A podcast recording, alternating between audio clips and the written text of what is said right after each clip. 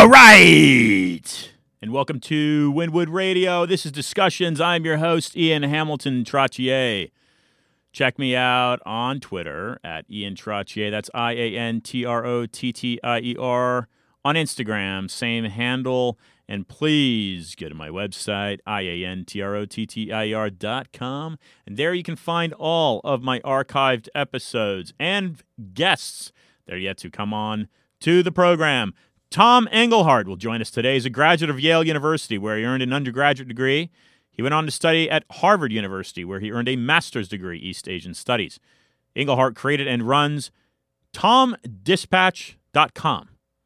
Just so happens that he has two pretty interesting followers. That is, two people that follow him that are of interest. One is WikiLeaks. If you're not familiar with WikiLeaks, have a look. Google it. The other is Soledad O'Brien. She's an anchor for CNN. They happen to follow Tom. Dispatch, that is, at Twitter. This is a project, Tom Dispatch is, of the National Institute, where he is a fellow, along with former show guest Al McCoy. And Al has written a book that stands as the gold standard, if you will, for understanding the East Asian opium trades. That is heroin. Tom is the author of a highly praised history of American triumphalism in the Cold War. The End of Victory Culture is his book, and of a novel, The Last Days of Publishing, as well as a collection of his Tom Dispatch interviews, Mission Unaccomplished. Each spring, he's a teaching fellow at the Graduate School of Journalism at the University of California, Berkeley. We'll hear more from Tom at about the 515 mark. But now, I want to bring on a very special guest. We'll be joined in a couple minutes by Barbara. Now, a few weeks ago, a Key West activist by the name of Mila de Mier, I've spoken about her on the press programs. She was opposed to a genetically engineered mosquito manufacturing facility in the Keys. I believe it's Marathon Key. Barbara was with her the morning of their meeting with the EPA in Washington, D.C., just a few weeks ago. Mila was found floating lifeless, face down, in the pool of the hotel the morning prior to the meeting. I'm cutting to a break right now. Not only in memory of Mila, but to also bring back on to Winwood Radio her good friend Barbara. Moment of silence for Mila. Thanks for joining Discussions. I'm your host, Ian Hamilton Trottier.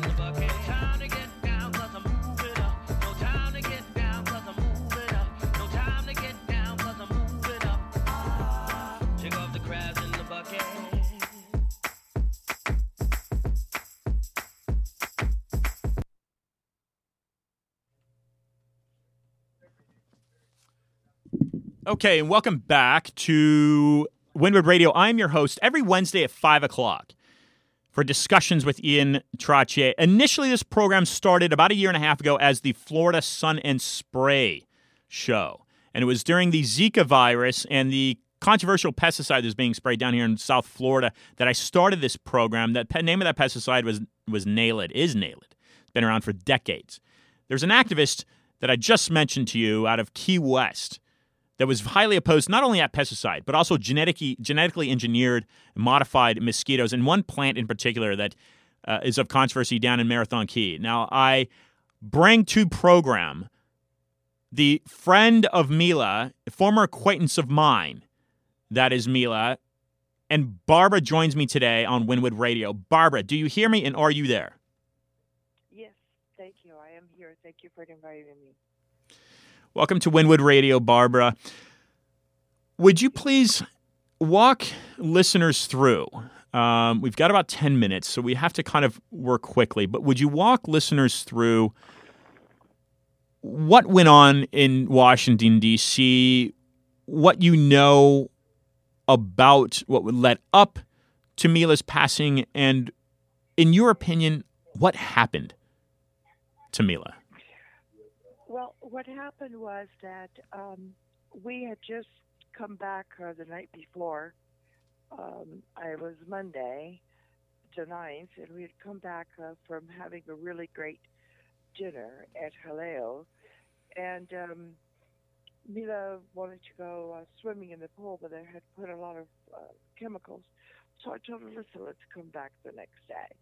So the next day, Mila came in and she said, listen, I'm going to go take a dip and I'll be back in 15, 20 minutes so we can go try to meet with some uh, people from Congress, um, meet with the representatives, and uh, go to the EPA and give them our uh, petition, which had already gone over 200,000 signatures.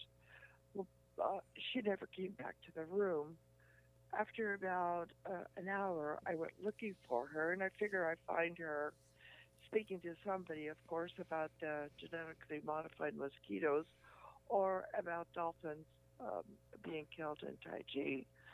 Well, when I finally got upstairs to the top floor of the penthouse, um, and I opened the stair doors, uh, I was met with resistance, and I was told that the pool was closed. Um, the pool being closed, um, I questioned it, and they said, "Well, you need to go downstairs to um, the pool to the um, front desk." So I ran down to the pool. Um, I'm sorry, to downstairs to the front desk, and it was full of cops. So I kind of questioned, you know, what's going on. Um, you're telling me the pool is closed. I can't find my girlfriend. She's not picking up breakfast for us. They asked me what room I was in. I told them, and then they just sequestered me to a conference room where I kept on asking where was she, and um, that I wouldn't cooperate with the investigation until I found out where she was. Well, finally, after I told them that they were going to need a search warrant to go into the room, they told me what had happened and that uh, Mila had unfortunately had drowned. Barbara, what was your first thought when that when you received that information? Well, my first thought, to tell you the truth, was I was upstairs, and I don't recall exactly if it was security or a regular woman cop was home cop. You know, we're activists.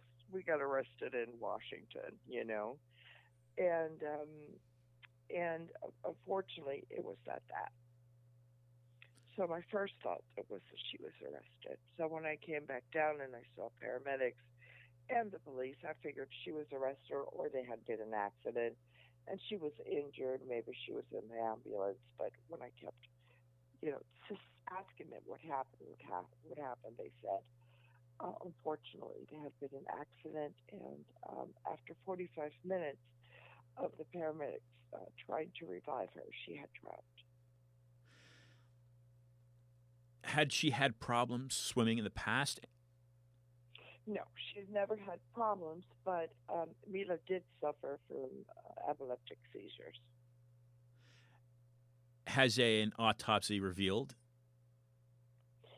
Uh, the autopsy, I have not seen it myself, but when I spoke to uh, Jennifer Love, the uh, ME in Washington, she had told me that they couldn't identify her but yes, that she had drowned due to an epileptic attack. So I asked her, I said, Did you do an MRI? She said, No. I said, So you mean to tell me you can't identify her because I have shown her pictures and IDs and everything that I, you know, faxed to her, but you took my word on it that she, you know, she had an epileptic seizure and she drowned that way. So it was a little bit, you know, concerning. Shocking. Yes, and there was cameras there.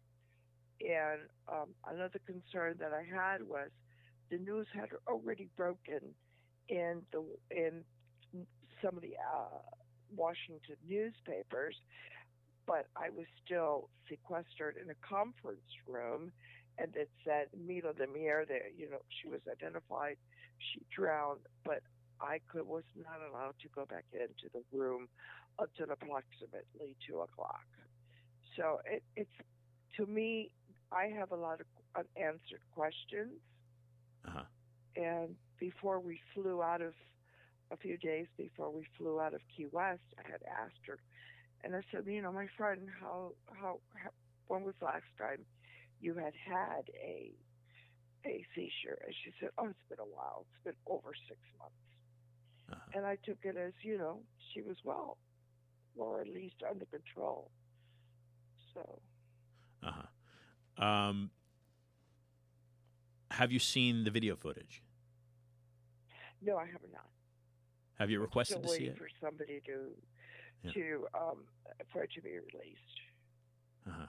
And and Barbara, you mentioned you have questions unanswered. Do you go ahead? Yes, I do. I do. I mean, it, you know, I was told that she didn't get like uh, warning signals like every other epileptic would get. They just came on her, and um, her boyfriend had told me that she has had them in the past, and um, they've pulled off the road and have allowed her to have them, and sometimes never very long. Uh-huh. Oh, I, I don't know. I never, and I've traveled traveled with her. Had you had she ever received any many death threats? Well, I know that the Intrexon um, message board wanted her head. They were hoping that she was dead. And the Intrexon board, those are the people that had purchased. Um, they had purchased uh, what you call them. Sorry. Um, they had purchased interest into the Intrexon Oxitec Uh-huh. company. They had. Um, I can't think of the word right now. I'm sorry It's all right. they had purchased stock. That's the word, stock. Uh-huh. And I had gone in there because she had given me her her her um, passwords to go in there. And yes, they were hoping she'd die. You know, hope you rot. I hope you know you know that you are responsible for a lot of Zika babies being born.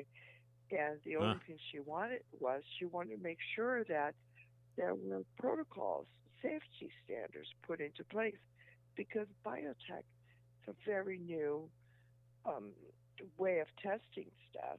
And there is a law that you you know no consent. If you're not giving the right to consent, you shouldn't be a guinea pig, and that's what her main concern.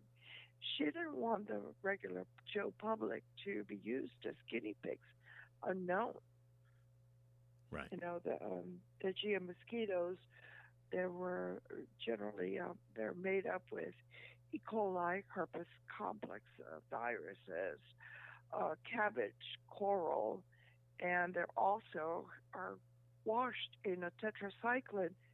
And um, one of the doctors that is working alongside with us has a petition against, you know, the antibiotic persistence, and he wants to test these these uh, mosquitoes before the general public gets bitten by that. You know, there's a lot of people that are going through chemo in Key West that their immune system is compromised due to possibly AIDS, chemo, just you know, age, and he wants to make sure that this does not become a problem. And it's very simple. Allow Dr. Norris um, to get his hands on some of the mosquitoes so that he can test them. But he has tested some that were released in Grand Cayman, and they are dirty mosquitoes. In other words, that's how I would be able to explain them.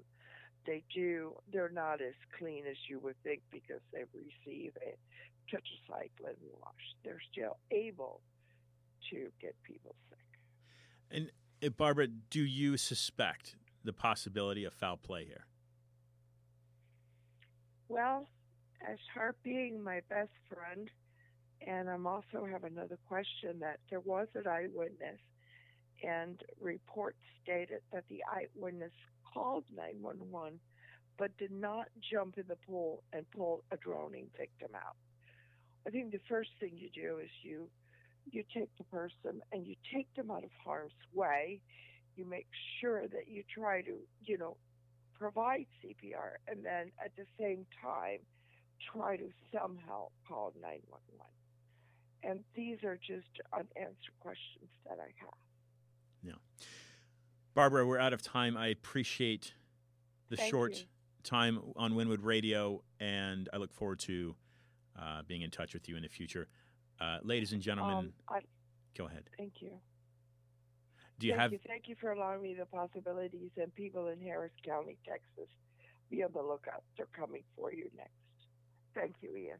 Okay. Thanks, Barbara. Bye bye. You're welcome. Bye bye.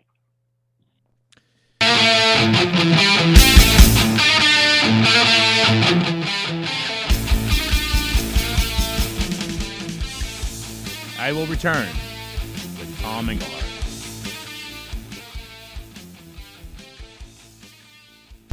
You know I mean? Yeah, I heard you, man. Yo, check yo. Yeah, it's a conniption fit when the microphone's lit. I take it higher like a bird on a wire. Retire the fire, I'll never. Cause I'm just moving on up. Choosing to touch the unseen, craving the clutch. The most inevitable, legible. Pyromania, slaying the devil and sending them back to Transylvania. Strangely enough, I evolved outside of the ghetto. But my heavy metal will settle the puppets like Geppetto. Damn,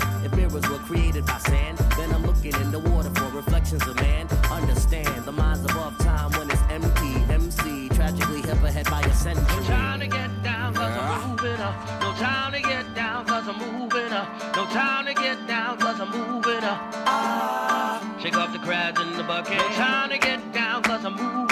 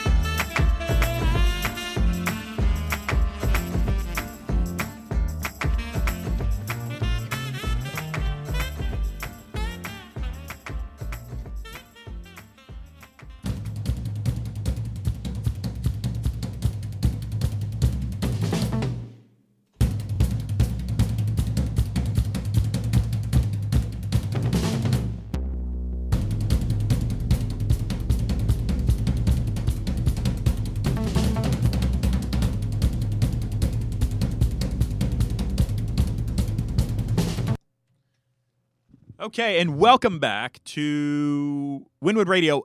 I'm your host, Ian Hamilton Trottier. You have joined Discussions Wednesday, 5 o'clock always.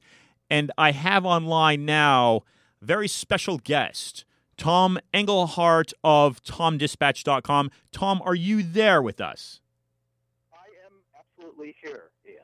Fantastic. Tom, are you in New York or Uh, Boston? I am. You're in I New am. York. I'm in New York. Yep. Gr- Great. And uh, I I understand. wouldn't mind being in Florida, but I'm in New York. Are you sure? well, the, the reason I say that is because we've got uh, anyway. There's plenty of controversy everywhere, but one uh, one of the one of the issues that we're we're dealing with here is um, genetically engineered mosquitoes, and uh, unfortunately, one of the strong activists for that uh, Mila de Mier uh, was found. Um, well, she she was found found lifeless in a swimming pool in Washington D.C. Uh, just a few weeks ago. as Oh, she uh, was ready to present her 200,000 signatures to the EPA. Oh my God. Anyway, so yeah, uh, but uh, but but the weather's pretty good. Okay. so, Tom, you know um, Al McCoy. I do know Al McCoy. It's true. it's true. How do you know? The decline of America. Absolutely. Yeah, yes, and um, uh, and and so oh, okay. So, Tom, would you tell listeners? Uh, uh, I, I, I gave a, a brief intro as I opened up the show at about the, the five o'clock hour. Uh, that's Eastern Standard. Um, but would you give listeners a little bit of uh, a little bit of history about who you are, your background? I know that you've been interviewed before by Jeremy Scahill, and uh, you've written some fascinating books. And I, I actually have one in my hand right now. It's called "The Nation Unmade by War." Uh, but uh, if you could give an intro and kind of uh, introduce uh, us to uh, to who you are. Um, born in 1944, a, a, a period of war mobilization. Of course, I was way too young for that, but my parents were both mobilized as as a youth. I I mobilized. We you know I was in another period of mobilization, which was the uh, the Vietnam War period. Um, I um, I uh, in my in my in what you might call my real life, I I've been most of my life I was a book editor. I mean I I've written on the side, but I've I've published all sorts of people you know. I mean in this period, Chalmers Johnson, Noam Chomsky, Andrew Wow. So on and so forth. Um, in after 9/11, I'm living in New York. I was here, you know. We, we, I mean, we felt the shock everywhere, but there was a certain kind of shock in New York. And after 9/11, when within a couple of days the Bush administration had basically declared global war, and Donald Rumsfeld, the defense secretary, was talking about targeting 60 countries and so on and so forth, I, I, I had a feeling that that this was going to be the worst period of my life. I have two kids, and I just didn't want to not do anything and turn a miserable world over to them. It turns out I've done something, and I'm still doing, still turning a miserable world over to them. But, but, and and Tom Dispatch was kind of a happenstance. I, I I saw an article by an Afghan refugee that that talked about it was it was October 2001, and he talked about bombing the rubble. Um, and I thought because Afghanistan was already rubble, it had been through basically two wars, one of ours and another one. And I thought it was such a striking image, and I sent it around to friends, and all of a sudden I started gathering things, other pieces, and sending them out because I thought our news was kind of shrink. The mainstream news was shrinking, and the next thing I knew, the Nation Institute had put me up as a site, and I was doing, you know, I was dealing with Al McCoy and so on and so forth, and doing. I, all those years I spent as an editor left me with a lot of interesting people to possibly write, and, and it just, it just, it, it was one of those things I stumbled into. It just turned into. It, Tom Dispatch happened to me in some way because of our moment. That's, I guess, where I am now. That's wonderful. And and and and and Tom uh, is is this a uh, a, res- a result of 9/11 for you, Tom Dispatch? Yes, I would say. I mean, it, it quite literally was. Yes, of, of the shock of it all, and but but particularly of the shock of how our country reacted to 9/11. I mean, you know, when and, and and and it's something that I've carried through all these years because you know we've now fought. You know, we're heading towards 17 years of wars across a, a huge swath of the planet. You can start with the Philippines, Pakistan, make your way into the Middle East, across the Middle East into, into northern Africa, and as we know from last October, into Niger, where four Green Berets died. I mean, we're fighting, we're fighting these endless wars. It's really a state of permanent war in Washington and elsewhere. I mean, I, I noticed recently that the Washington Post reported that in the Pentagon, some of the senior commanders are speaking of infinite war now. Oh I- my God! It'll never end. Yeah. So so I, I think that sense that instead of reacting reasonably to because you know oddly enough the people in people in New York in in the place where it happened reacted more calmly I think than much of the rest of the country. And instead of going after the tiny group of jihadis, I mean a few thousand people, you know, and, and, and as a literal police action, I mean that idea was laughed out of court, and the the the the administration of a guy we've almost forgotten, George W. Bush, they, they were geopolitical dreamers. And they imagined themselves. I mean, they were the last superpower. You know, we were, they, they were. This country was talked about as the lone superpower, the sole superpower, et cetera, et cetera. And they thought they they actually they were ready. They were primed for this. And when it happened, they it, it loosed them. It loosed their dreams of taking of creating a kind of a pax americana in the greater Middle East, Middle East, and the kind of pax republicana at home, of course, and it led them to places that proved, and it particularly to the invasion of Iraq, that proved uh, proved truly horrific. Now, mainstream media can certainly tend to over traumatize situations. Yeah. I I've had there's two people I want to mention to you, Tom. Uh, Stephen Kinzer, he's a former New York Times correspondent. He's currently a fellow at um, I think it's uh, the Brown University uh, Watson Institute, or uh, and, uh, and and in his recent book, um, Yeah. the, the True Flag, it speaks about Yes. Teddy Roosevelt's anti-imperialistic movement, which was uh, really a, sitting very heavily in Congress. It was a very common feeling at that time. This is the 1890s, and Yes. uh, Yes. and uh, it- or, or excuse me, uh, Mark Twain's anti-imperialistic uh, movement. I Uh, remember. Yeah, well, I don't remember, but I know exactly what you're talking about. Yes. So w- what what what kind of reverberates, Tom, is this kind of and what I'm getting into, and and and and and, and maybe you can talk a little bit more about it. But I think that certainly we know that by the decade and by the year, media becomes more concentrated, and that is the information that's distributed to the average American. Now, this is why I'd mentioned the second person I wanted to, mention that I'd spoken to, and she's a former uh, uh, policy senior policy advisor under the Reagan administration. Her name is Charlotte Iserbyt, and she had mentioned to me. She said, and, and she was a she was a senior policy advisor for the Department of Education. She was she was relieved by Reagan. She was let go because she was in opposition of a program in the early 80s called BEST, which is the Better Betterment of Education through Skills and Technology. She was opposed to it because it took too much power, gave too much it took too much power away from the from the parents. It gave it gave too much power to the state. But she had uh, upon our closing uh, con- uh, uh, conversation, she had basically alluded to the importance of independent news streams, much like Tom Dispatch is, to educate the masses and the importance of that. Because mainstream media like like I think both of us have kind of alluded to so far it's just it's way too narrowed in the information that is given. Um, what do you I, I two things come to my mind Tom and that is the military industrial complex and the second one, and if you don't want to go into either one of them, then go somewhere else. But the second one, I'm would, happy to. No, go ahead. great. Go ahead. The second one is, what do you think of this kind of concept that again it kind of reverberates through the generations, but it's clear on on on the notes that we trade for for products in society that is. A, a, a- that is a phrase that's called novus ordo seclorum. It's a, the new world order. Uh, and you can, if you want to talk about that, please do. But but talk about the military-industrial complex in, in your in your eyes for us. Well, what what I would actually say, let let me. I tend to think of it.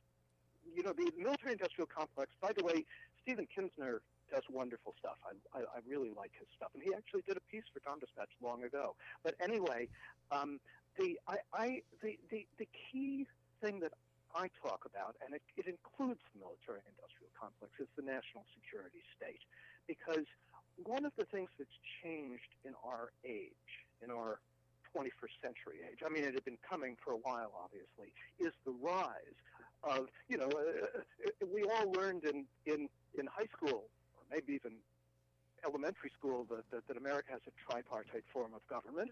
You know, three, the, the, the, Sure. the president, the Congress, and the Supreme Court. Well, it turns out now that we are some kind of quadri something form of government because the national security state has risen to a kind of power that I think is, is striking. And, and that includes what what I Dwight D. Eisenhower, our president from the 50s, first called the military-industrial complex, but even the military-industrial complex has risen and changed in certain ways because because many of these corporations, as we've gone into a state of permanent war and permanent surveillance and permanent, in, you know, I mean, we now have 17 major intelligence agencies, to give you an example. I mean, uh, with, a, with a budget of 70 billion dollars a year, it's really startling. The money money comes out of everywhere else, infrastructure, whatever you want to talk about, but it goes into what used to be called the military industrial complex, and now I would call the national security state. I mean, it's now the estimate at Tom dispatched by experts is about a trillion dollars a year goes into some aspect. You know, there's the Pentagon budget, there's the uh, uh, there's the U.S. nuclear stuff, there's uh, the intelligence agencies, et cetera, et cetera, et cetera. There's the, there's the war budget, but it's about a trillion dollars a year.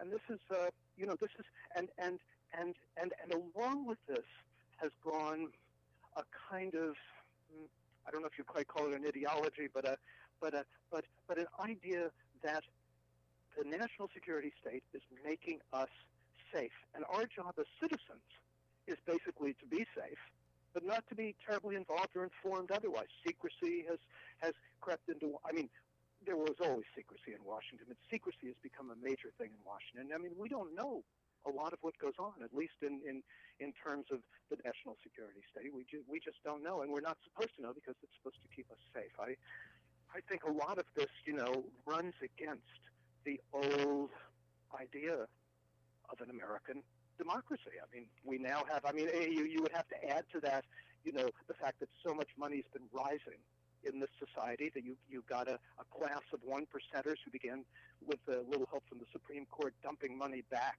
into the election process. And when we were all, uh, you know, buying politicians, and we finally ended up with a um, with a billionaire who, huh. in essence, bought himself and who's president. We, we, I mean, it's it's it's a, it is a really changed situation, and even that old military-industrial complex has turned into a series of warrior corporations. They, they're they're going to war with the U.S. military. Now, I could go on about that, but maybe I'll stop there. The legendary Chicago crime boss of the 1920s, Al Capone, once told British journalists, and this is quote from your latest book, A Nation Unmade by War Claud Co- Cockburn, listen, don't get the idea, don't get the idea I'm one of those gosh darn radicals. There's another word in there that's written. I, don't get the idea I'm knocking the American system. My rackets are run on strictly American lines and this is very key capitalism.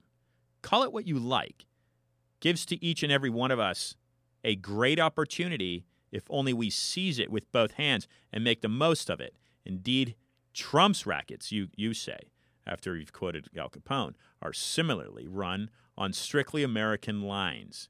And you go on to say that he's the Tony Soprano of casino capitalism and so couldn't be more American. I had Paul Williams. Uh, I believe he's teaching up in, in Canada. He's a former consultant for the FBI. And what mm-hmm. he did was he drew parallels and he, he talked about something called Operation Gladio. You ever heard of it? No, I haven't actually. So, Operation Gladio, he says, still exists, but there's kind of sub operations involved.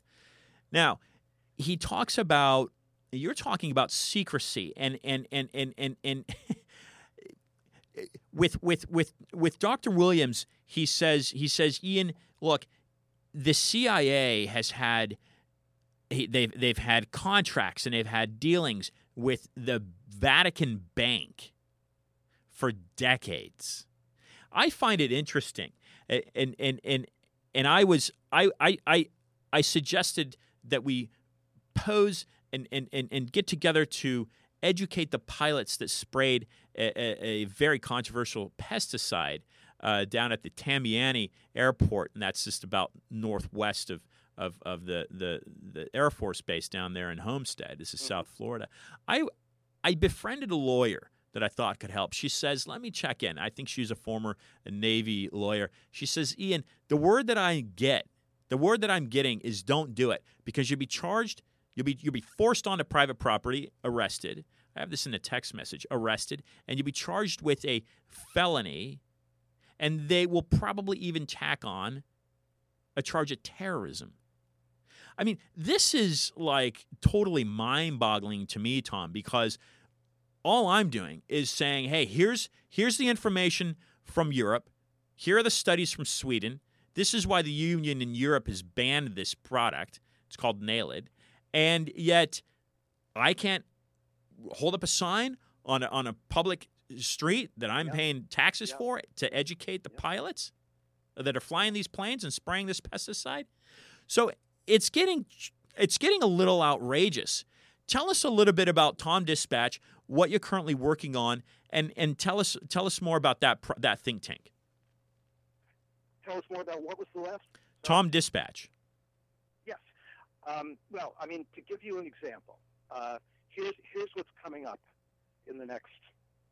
Uh, I, I I put out three long kind of framework pieces a week by different people. The next one coming up, it's it's um, two experts on you know weaponry, the Pentagon, et cetera, et cetera. But they have nailed down the Saudi influence campaign in Washington Uh-huh. uh, a guy named Bill Hartung and a guy named Ben Freeman, and it's it's mind. I mean, given given that that Trump, of course, has fallen in love with the Saudis, and they spent a lot of money making sure that he would do so, uh, and given the fact that he just junked the uh, Iran nuclear deal, um, I think it's a pretty striking piece because they have they have the basic information on a, a staggering Saudi influence campaign in Washington, the number of PR firms they hired, which again would just stagger you, and uh, you know, and, and what they've been doing. I mean, you, it, it is a kind of paid-for love affair in Washington between them and Trump. So that's one that's coming up. I have one from a, uh, Michael Klare, who's um, uh,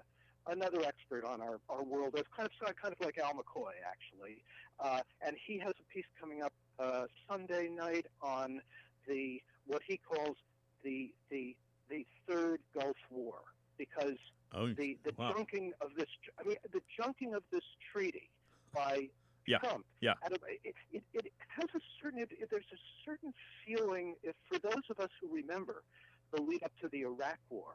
Okay. In which a president was surrounded by a bellicose group of guys who wanted to knock out, in that case, it was Iraq, not Iran.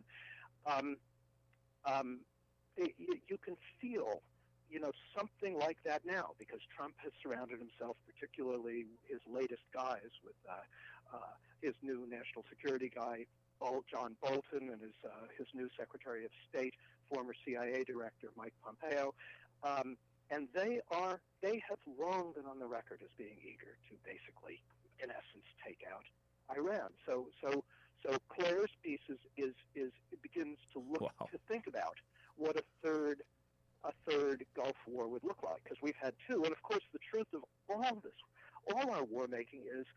Uh, I, mean, you might ask the question: Is anybody going to ever learn anything? Since for 16 years, every step we've taken in this region Yeah. has only led to something worse: more terror groups, more failed states, more whatever. You would think that we might at some point think about stopping, but Yeah. I don't think that's going to happen. Right. It sounds like it's not. It sounds like it. It sounds like it absolutely is not. And and and this is this is this is this. I don't know how, how you see the Federal Reserve, and I like to talk about that as much as possible. Um, was it two weeks ago? I had on author G. Edward Griffin, and he's Let- dedicated. Let me, let me interrupt. Let me interrupt you here because I know my expertise. I actually had a nice piece recently by Nomi Prins. I You don't did? Know if you know her. Who's, who's yeah, whose new book is Collusion on the Federal Reserve. But I myself, you know, I would I would claim no no real knowledge other than you know the little bit that I've read on. I, it's just a subject. I'm happy to listen to you talk about it. I think it's something I would have I would have nothing nothing special to say about. I just want you to know that. Okay. That's me. Okay. No, we'll we'll we'll we'll we'll we'll, concentrate on other things, but the Federal Reserve is something that that, that is that is of course it's not open to the public, and it's private. It doesn't get audited. Uh, yet it somehow, i of course, it, it provides it provides the money for all the commercial banks, and it, it, it seems to be funding the U.S. government. Uh, you know, JFK had kind of uh, set in motion uh, his uh, his greenbacks which was uh, to try to get uh, try to get the get get the currency flowing through the the the the, econ- uh, the economy in the U.S. that was backed on the gold standard, because the, the of course the Federal Reserve claims that they have they have no no no gold. You know, there's no gold in their vault. And then uh, you know, d- d- does the treasurer, d- the U.S. Treasury, does it have any gold? So that you know, those are kind of issues. Nomi Prins is actually. Um, glad you brought her name up. She's actually uh, I've spoken to her publicist and and uh, I've got her down to actually join the program here next uh, next week. What's your relationship with Nomi? I, I, I publish her regularly. I just did a piece on uh, on the Federal Reserve by her. I mean, so that's that's what I know about the Federal Reserve. What she taught me. I mean, I for instance do know that no president since the Federal Reserve started, I think with Wilson, no president is is going to have had That's right. more opportunities than Trump to appoint somebody to the Federal Reserve. So this is going to be this will be his Federal Reserve. And if you look at the crazed world we're already in, that's probably not the happiest thing either. But but she's she's great. She's been writing for me for years now. Oh, Just fantastic. Okay, excellent. And I Can think she's Can I bring up a Can I bring up a subject? absolutely Tom. Yes, please do. Okay. Okay, let me because I mean it, it goes it goes with the other things that I, I've been talking about, but I did want to mention because I mentioned that I was born in a mobilization moment, war mobilization moment, and I grew up in another one. One was for a war and one was against a war. That was World War II and Vietnam. But, but I think the strange thing about for, for me and, and, and a focus at Tom Dispatch for the last 16 or 17 years is that with one odd moment, which was the moment before the invasion of Iraq, when hundreds of thousands of Americans turned out in the streets, millions of people worldwide, to say, don't do it, because it looked like an obvious disaster, which it was. Um, but except for that moment, Americans have been, and this this goes with some of the other things we're talking about about the rise of the national security state and so on and so forth. It, it the, the the the this the American people as citizens are demobilized when it comes to war now. I mean, once upon a time, you know, at least if you had wars, you were taxed for them, or you you you you you did victory gardens, or you went out and protested, whatever it was. But now, I think mostly America fights wars across thousands of miles of the planet for year after year after year, and in essence, there's nobody who who is talking about Afghan the Afghan war here. Really, no one.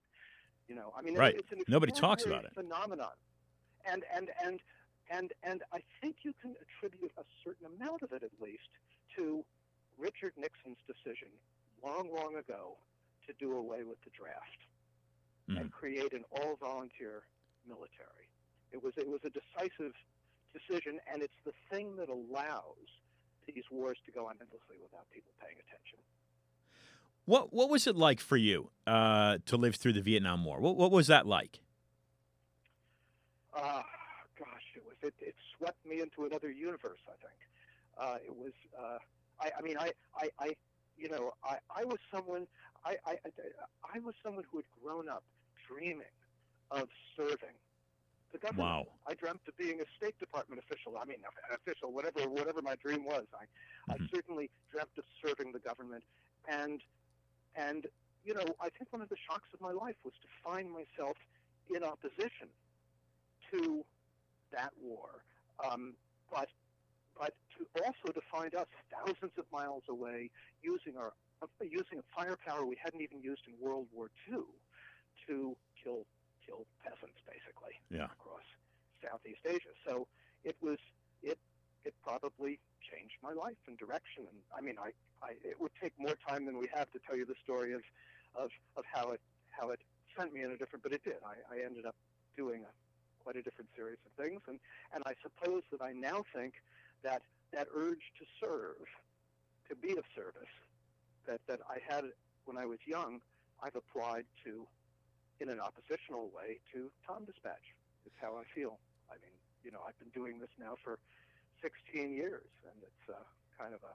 I have help, but it's a largely one-man operation, and you know, I just it's it's it's my attempt to contribute something to the universe. Tom, how do you feel about your government? So I what? Sorry. How do you feel about your government? well, not very good at any level. Um, you know, I, I mean, as I say, I think I think you know we are now we are.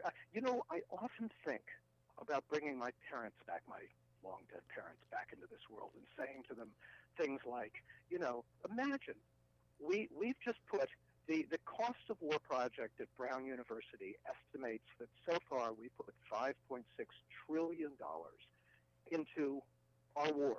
Now, that, that, includes a little bit of future costs, that is uh, caring for, you know, the veterans who, yeah. who, who have gotten, you know, harmed, mangled, whatever, sure. in those wars. Um, but but that's still a staggering sum. And what, but but if I brought them back and said to them, look, we just put 5.6 trillion dollars yeah. into our wars, and we are putting, in essence, next to no money into American infrastructure. They wouldn't believe it. Uh, uh, somebody from the 1950s or 60s wouldn't imagine that we would not keep up infrastructure. I mean, that's we we we are at every level, and it doesn't matter what you're looking at in a different world. And of course, then we we have this strange presidency. We've never had no human being in history has ever been attended to this way. I mean, you know, my hometown paper here is the New York Times, and I yeah, the other okay. day I just counted up reporters who were just reporting on Trump. You know, and it's it's staggering. We've never had. I mean, I mean, this would be like the way the this would be the sort of reporting you might get at the moment for five days at the moment of the Kennedy assassination, but it's not every day. Yeah, yeah. Every single day, I go to the gym uh, almost every day, and I walk through a room with the TV playing. Trump's face is on that TV my you know, goodness. Nine out of ten times, and the other time it's three talking heads and with a headline that says Trump does something or other. I mean, I mean, it blocks, you know, right the Trump presidency, this kind of media event, it blocks us from seeing a lot of what's important in the world, which isn't Donald Trump. Well, yeah, it's far from it. I mean, he's not. He's he's a basically he's a clown in a sense. He's he's yeah. like a puppet. Yeah. I mean, he's firing this person and firing that person. It seems similarly eerie, eerie to the TV show that he was producing or hosting. You know, I was thinking that the other day because I thought, you know, he keeps firing people, and I thought, my God, you know, he really is still doing The Apprentice. You're fired. Right. Right. I mean, it's very strange. Exactly. It's it's it's it's it's almost as if uh, he he is. He, it's almost it's Tom. It's almost as if a, a screenplay has been written. He is he he has been a character has been written for him and what how he is to perform, and he is following the performance, and he's being paid to perform in that play. That is what I I'm thinking of when I see how he conducts himself uh, and, and, and and operates out of the Oval Office and sleeps on the White House. It, it, it, certainly doesn't make me uh, uh, it, it, doesn't make me uh, uh, uh, patriotic to be an American and, and know what these what these founding fathers had written this U.S. Constitution for and what what what that document stands for because it is almostly a completely opposite of what we're seeing with how he conducts himself. Yeah, you you know, uh, I mean, one of the things you know, when I think about our world, one of the things that actually horrifies me, and of course it, it, it, it's, it's very relevant to Florida, a low-lying coastal area, is that he may be a clown, but he's brought into government. I mean, it's the damnedest collection of climate change deniers. Oh my goodness. Uh, you you can imagine, and, and I, I mean, right now, while we're focused only on Donald Trump, and while we fight these wars in, into eternity, the actual planet, the planet that has welcomed humanity for thousands of years, is in a sense over a long term and in a slow way going down. And they are, you know, he and his guys are doing everything they possibly can to actually literally take it down. I mean, I mean, we saw what just happened to, to, to, to Puerto Rico. We can see, you know, it's obvious, mm-hmm. You know, that, that there is an increase in, in extreme weather. There's an, I mean, we we've had 16, I think, if I remember correctly, 16 of the 17, 16 of the last 17 years are the hottest on record according to you know NOAA, uh, according to the uh, National Oceanic, uh, uh, or at least the, the the one that existed before Trump took it over and they started to take down climate change science and so on and so forth. So I think to myself, you know, I mean, the the I think these guys could end up being the greatest criminals in history because they will have they will have they will have whatever else they did, they will have helped. They will have done their damnedest to take down the planet. That's me. Yeah, no, I mean there's there's there's there's lots of angles. I've had Ken Caldeira. He's a he's a fellow at Stanford. He he he he wrote the uh, he was a chief author of the Carbon Cycle Report that got presented to to the Senate. Uh, I believe that was in, during the Obama administration.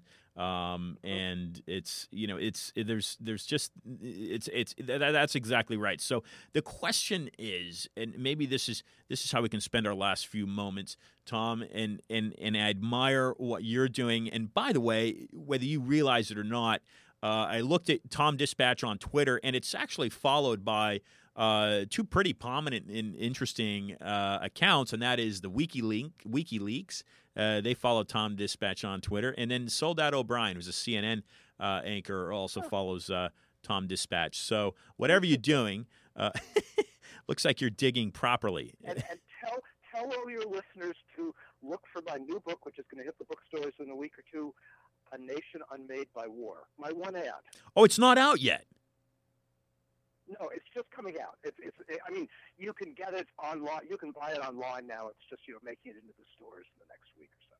Okay, great. So let's uh, uh, let's spend the, the, the, past few moments. I want to uh, you can you can you can give give listeners a teaser. Um, maybe you know what what uh, what what you've gone through in the nation unmade by war, and then and then also. Um, uh, just uh, kind of admonish listeners on how to uh, how to spend their time wisely because uh, because uh, turning on uh, turning on the TV and listening to what's going on with Trump may may or may not, depending on how they receive it, be a useful use use of their time. so if you could kind of talk about those two wait, things. You know, wait, what was the first thing? I just didn't quite catch that. Yeah, sorry. It, just I'm kind of old guy. My hearing's terrible.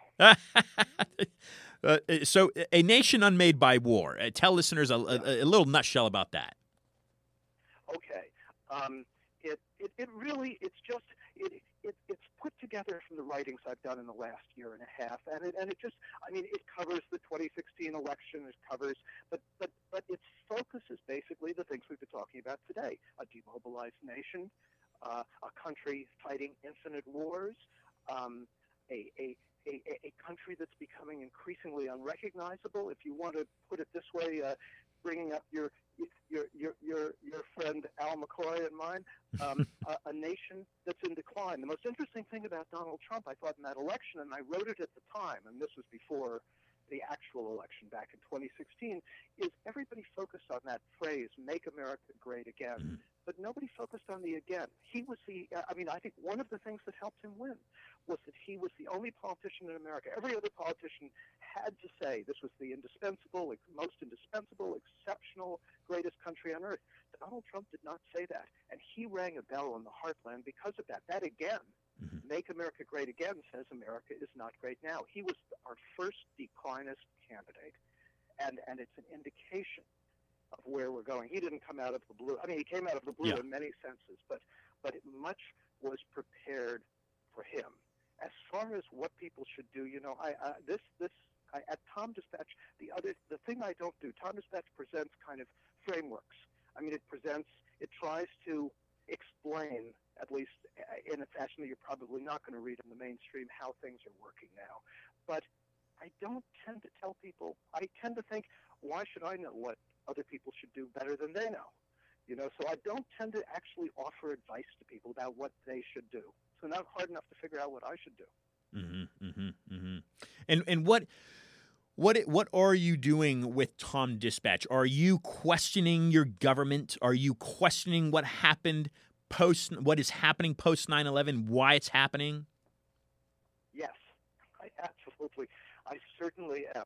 And I am and I am questioning you know, I'm questioning why, you know, what, you know, I'm questioning the rise in Washington of a new style of governance mm-hmm. and of, of, of, of a national security state that goes with it that, that is focused on making us safe really from only one thing, which is which is a thing that almost won't won't touch any American, and that's Islamic terrorism. I mean, you know, 32,000 people a year die on the roads, but the, the national security state doesn't focus on that. They're focused on this this this one terrifying thing for Americans that seems to give them the ability to do to to to absorb endless money and do more or less what they want in secret. And it's it's you know the fact is that it's it's it's it's not as significant as we tend to imagine. I mean, it's gotten much worse. These the wars we fought have made have have have, have in essence produced terror groups across parts of the planet. But but but nonetheless, I think our you know our our our we we're we're so out of balance now. That's what I would say. That the government is now you know, and, and, and we were so out of balance. I don't think Donald Trump was a mistake. We were so out of balance that we that we picked this country picked uh, a near majority of this country picked an out of balance person to run the country. I mean, I, I don't. Again, I think this came out of somewhere. Donald Trump didn't come out of nowhere in that sense. He came out of changes in the 21st century changes and before. And I, you know, of course, I go into much more detail about this at Tom Dispatch, but, but that's very vague. But there we are. Wonderful. And it seems that quite possibly this uh, this defense uh, that the government is building against this Islamic terrorism is very possibly not representing the true flag, and that is the true identity of this country and the people that make it that. I think that's true, and I would say the other day there was a story that uh, that uh, that the NSA it, between I think 2015 and 2016, or maybe 2016 and 2017, had tripled the number of uh, American phone calls and text messages that they were collecting. And I think wow. the, the, the, the, surveillance system across the world, I think the system that is being created here, it would make the totalitarian rulers of the 20th century blink. You know, mm. I mean, some of it, and I don't mean that that that uh, we we are not Soviet Russia or whatever, but, yeah. but but I think you know, in terms of things like surveillance, we are so far ahead of what those governments could do. Could even dream of, quite possibly. Dream up, exactly. Well, of yeah. course, yeah. technologically, among other things. Tom, so. thank you so much for your time and joining Wynwood Radio. It's been a, it's been beyond a pleasure to have you. Well, I got a kick out of it, Ian. Thank you very much. And uh, maybe another time. I look Bye. forward to it. Okay, have a great day. Thank you, Tom. Ladies and gentlemen, okay. Ladies and gentlemen, Tom Engelhardt of Tom Dispatch. Please look for his new book, A Nation Unmade by War. Some great information, some great topics to discuss. By the way, uh, here's a quote Tom Engelhardt is an iconoclast but he also is the latest exemplar of a great American tradition. Again and again, he goes to the heart of the matter and often makes me feel enviously. How could I have missed that? That's a quote regarding his newest book, A Nation Unmade by War. The quote is given by Adam Hochschild. He's the author of King Leopold's Ghost. Leopold, excuse me. King Leopold's Ghost, a story of greed, terror, and heroism in colonial Africa. Wonderful, wonderful information, and we're so grateful to have had Tom join us today on Wynwood Radio and discussions with Ian Trottier. I will take a short break. If you're longing for that Metallica, I'll cut out with it, and I'll come right back to close out the program. Thanks for joining us.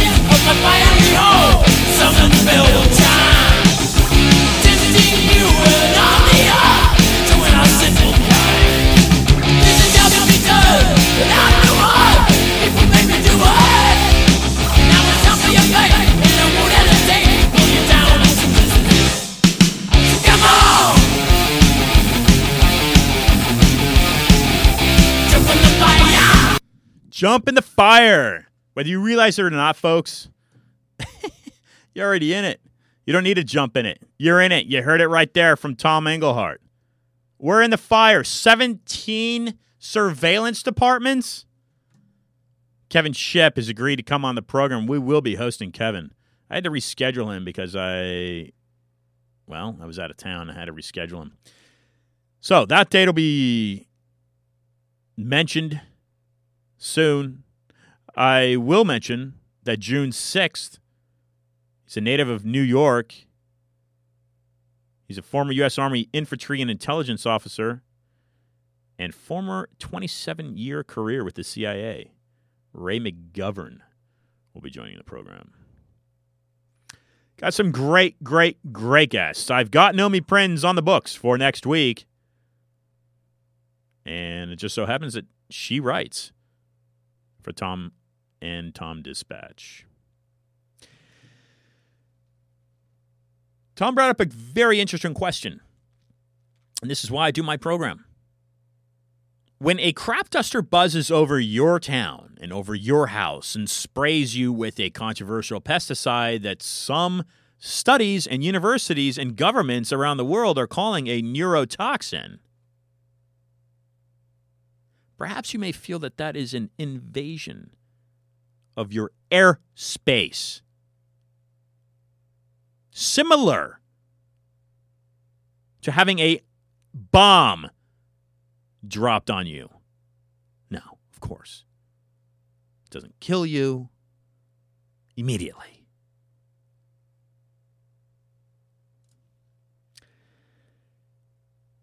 Weather modification, geoengineering, climate change. It's happening. How could it not be? I talk to people that come down to Miami. They say, it was 30 degrees in New York a couple weeks ago, and then the next week it was 80. Is that normal? supposed to be another big hurricane season in South Florida. And a little food for thought, just something to think about. Cloud seeding. It's a real thing. Hanoi was flooded because the technology to create storms existed. That was during the Vietnam War. This is fact. A hurricane can be manipulated. You just fly an airplane above it and you drop particles and down into it, and it will intensify. Is there any coincidence, folks? that Puerto Rico was slammed and devastated by a hurricane last year, and the year prior, they rejected a shipment of the pesticide that was sprayed here called Naled. It is a known neurotoxin in the, Uni- in the European Union. GMO free Florida, that's who Barbara's tied to, and TomDispatch.com. Check both of them out if you will please patron my website, iantrottier.com. If you like what I'm doing, you can donate to it.